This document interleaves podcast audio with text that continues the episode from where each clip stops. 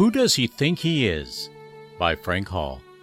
Is it not lawful for me to do what I wish with what is my own? Matthew 20, 15. How dare people walk their pets on leashes to control them? How dare parents force their children to obey their rules? How dare employers insist that their employees do their jobs? How dare governors rule over the people?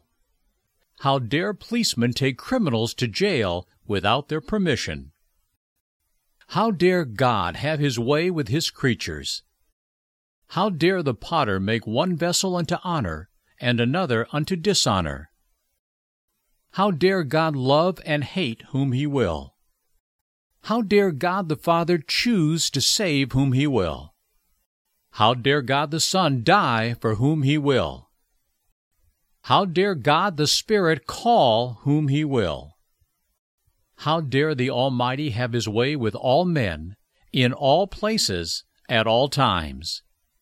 How dare God save and damn whom He will? How dare God judge us? How dare God call us into question?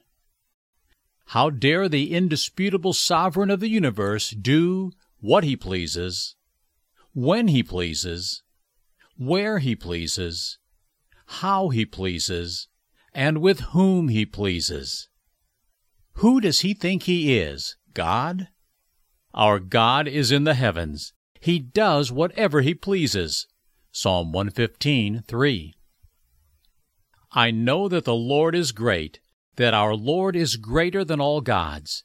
The Lord does whatever pleases him in the heavens and on the earth, in the seas and all their depths.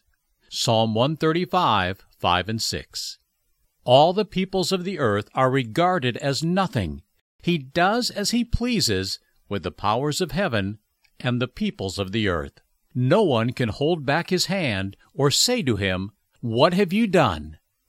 Daniel 4, 35.